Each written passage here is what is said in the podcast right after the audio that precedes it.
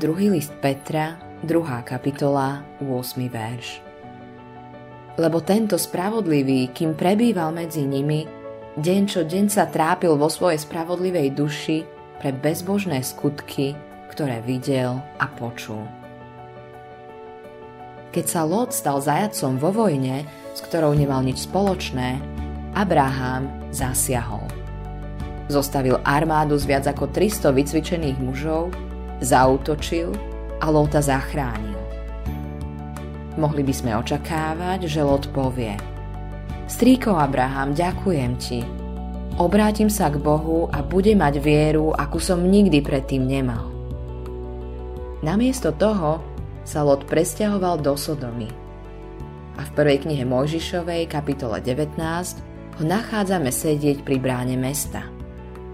To znamená, že Lot bol jedným z vodcom Sodomy.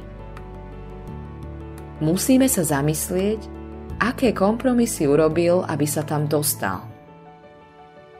Graham Scrooge napísal, že kompromisy nás nabádajú mlčať, keď by sme mali prehovoriť kvôli strachu, že niekoho urazíme, nabádajú nás chváliť, keď si to nezaslúžia, aby sme si udržali priateľov.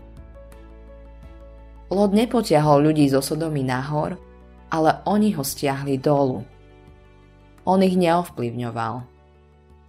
Oni ovplyvňovali jeho. A Lot bol vyčerpaný. Biblia nám hovorí, ale vytrhol spravodlivého Lóta, utrápeného výstredným počínaním nemravníkov, lebo tento spravodlivý, kým prebýval medzi nimi, deň čo deň sa trápil vo svojej spravodlivej duši, pre bezbožné skutky, ktoré videl a počul. Inými slovami, Lot tam žil a nenávidel to. Nikoho neoslovil a zostal tam, hoci mal odísť. Nachádzaš sa v podobnej situácii? Nikoho neťaháš hore, ale ostatní ťahajú dole teba?